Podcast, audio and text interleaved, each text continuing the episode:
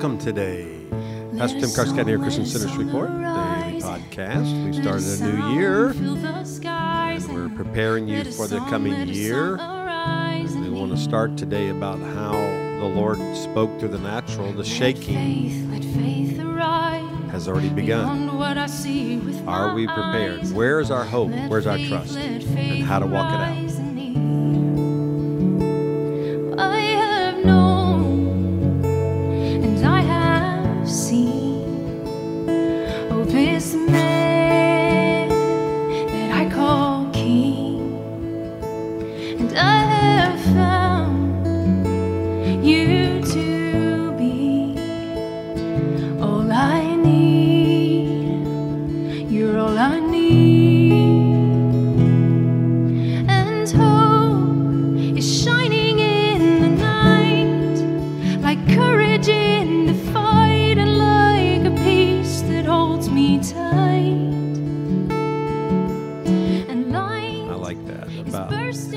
Would hold us tight, and that's what we need. We need the, the the everlasting love of the arms of the Father around us to hold us tight. Just like if you were in a storm as a little child and your parent would hold you. That's what our Father's doing for us this hour. Well, welcome. It's Wednesday, the third day of January 2024. A special day for us. We are starting a ministry in our community. For you guys that are not part of Shreveport Bossier, that's I understand this doesn't really affect you, other than we could use your prayer.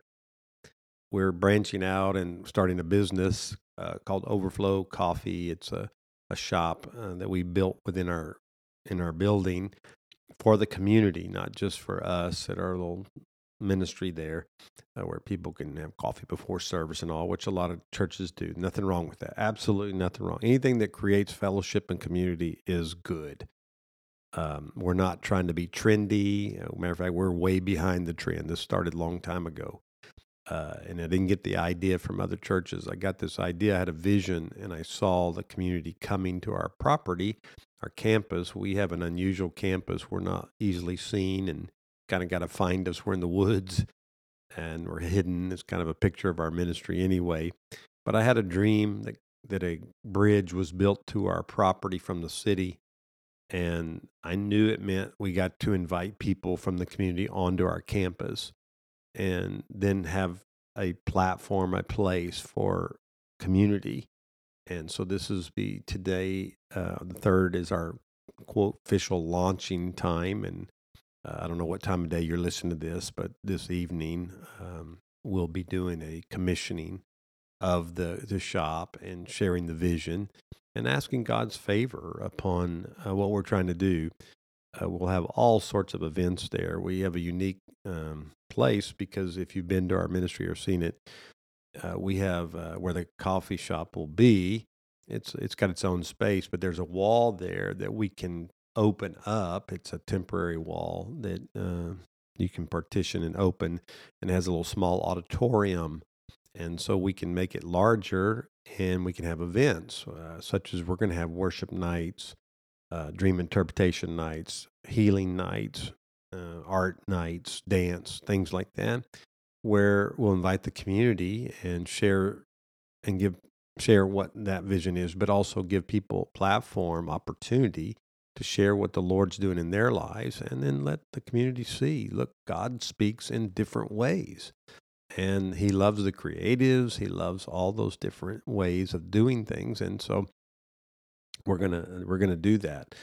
And um, so pray for us. This is our launch date. We're looking forward to it. And then next week, we'll open a regular schedule uh, uh, during the day so that people can come and have coffee and fellowship. If you, live in our region, come uh, have lunch, uh, not lunch, but invite your friends. If you want to meet somebody, just have a conversation. We got private little cubby holes where you can sit and talk to people privately.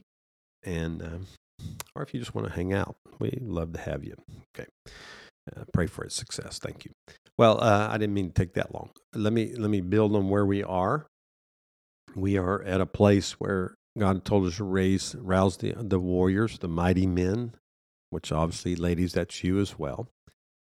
Um, we we have this shaking that I believe God has already started. I think the earthquake that hit Japan on New Year's Day, I think it was a seven point six on the Richter scale. There caused a tsunami. By this day, I'm not sure what all the damage is going to be uh, because it was still evolving uh, as it's evolving as it goes because you don't know what tsunamis do. But it was just to me a sign that uh, the shaking has begun and it wasn't over devastating, but it was enough to say, wake up. And uh, if you were sleeping during an earthquake, you would probably wake up out of bed and do that. And I just know that the Lord was just tapping the world and saying, okay, here we go. And um, when you look at like that area, especially the Japan Asian area, that's for us. It's huge because God has already told us to birth the ministry. If you watch our Friday live streams on our platforms, my son Jacob and his wife Sachio do a live stream for us every Friday at noon Central Time.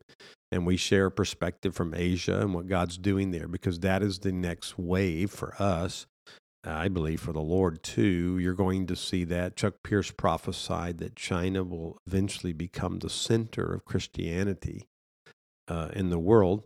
Uh, as the things happened, uh, well, you can say, how can that be where they are right now? If you watch Chris Reed's prophetic word last year, some of it last year, he shared where he saw the the the prime minister of China fall, and uh, there was a begin to be a revolution in China. Uh, most believe that the the the the plague, the China virus, we call it, uh, was a uh, partly a planned issue to stop a revolution that was very close to happening in China anyway. And uh, but that's you know that's conjecture. There are people that believe that. I don't know if that's true or not. But anyway, so we we see that this movement and and the reason is it's called God's tsunami. If you ever read the book by Peter Tsukahara, a friend of ours, and uh, where God showed him how the gospel has moved, the gospel of the kingdom, and that Asia will be this season, and then all the way to the Middle East, and finally Israel. The first shall be last. So this is the hour we're in. So this is why that area is so the shakings there is important because in, in working in Japan when we went and ministered there, and my son ministers, and we talk a lot about it, is that their faith is in their ingenuity and in their own human ability.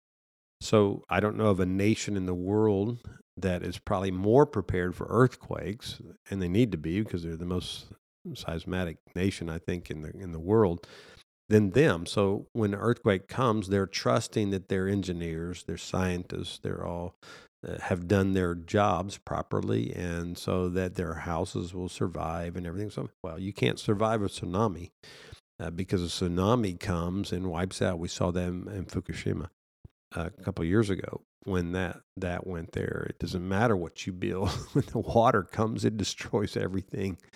And uh, that's the word. That's the power of the word. The word doesn't matter. It doesn't care what man has built. The word is superior to everything that man builds in its own self. And so I think God wants to shake that. If you look at Japan, what's it represent? It represents that and uh, not serving the Lord with their whole heart. So God is shaking that right now in the world. And you have to look at these events that are happening, the wars that we're talking about, that they are there for the purpose of drawing everybody to the Lord. When you read through the Old Testament, I always uh, fascinated with that as I read through the Old Testament. Uh, whatever happens, whatever difficult things, or judgment, or famine, or events in the Scripture, it, it says that the Lord said He was trying to show them that He alone was God. And here we are, 6,000 years, and man is still trying to find another God when there is only one. And that is what this war is about. That's what this engagement season is about. It's about advancing the kingdom and letting the world know that He alone is God. Israel, uh, you know, has trusted its own self, its own flesh, its own brilliance, its own intellect. And right now, in their war with with uh, with Hamas, it's it's let's pray. Angels are showing up. We played some of those on these podcasts God is turning the hearts of Jews to the Lord, uh, Arabs to the Lord. God is doing what He does in crisis, is He turns men's hearts to Him. And so, when this is the year of engagement, the year of war, what is God trying to do? One, He's trying to, to do that, draw all men to Him if Christ be lifted up. But He's also trying to get us to be a part of the harvest. And that's that Joel 3 I started reading yesterday. He says, Proclaim among the nations, prepare a war. Prepare a war. How about that? Rouse the mighty men. Let all the soldiers draw near. Let them come up.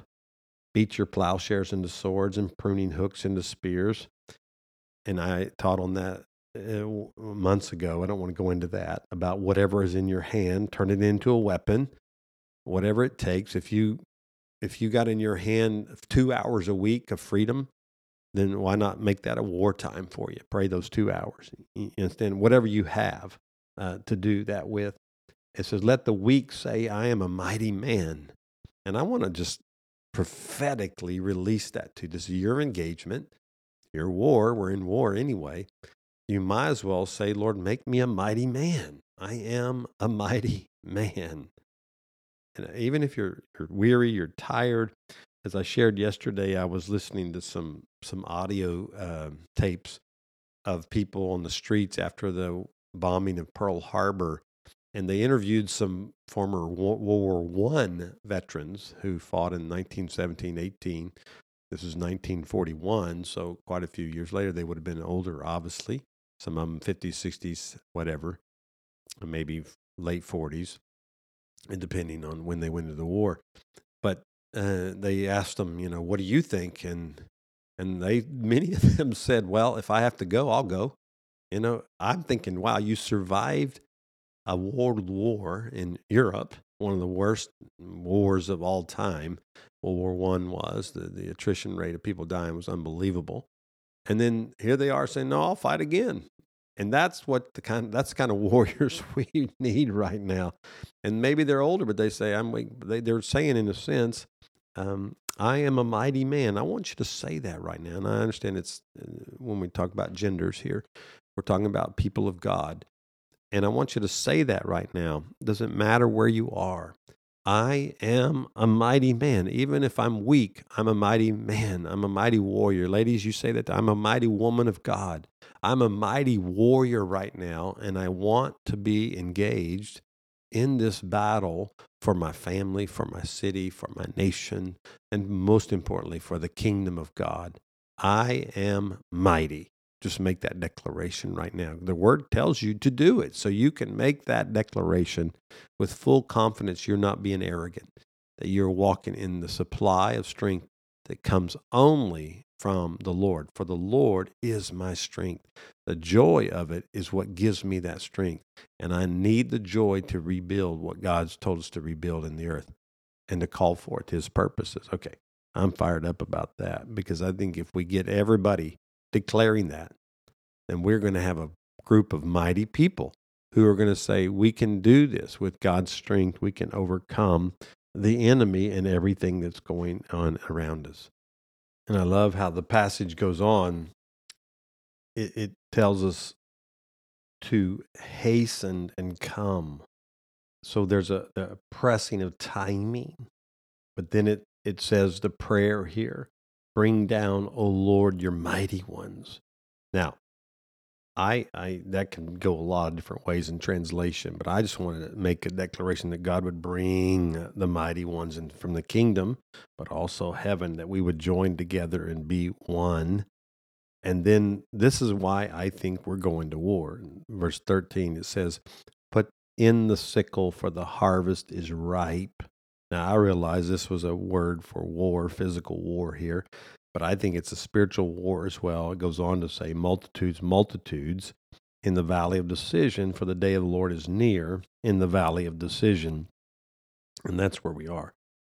Um, and we must declare.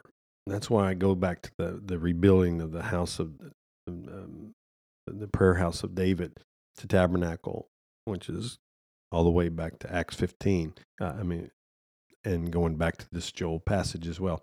But in that day, he says, You will know that I am the Lord your God, dwelling in Zion from my holy mountain. So Jerusalem shall be will be holy, and strangers will pass through it no more. Now, this is a, a warning that, that God wants to bring change in the earth. And he wants us to be a part of it as worshipers. And that we war from a heavenly perspective that Zion, Mount a mountain of God would have its place in the earth and the enemy would not tread upon it anymore. Father, I pray for everybody right here that's listening, the mighty ones I call forth, that we say we are not weak, we are strong in you.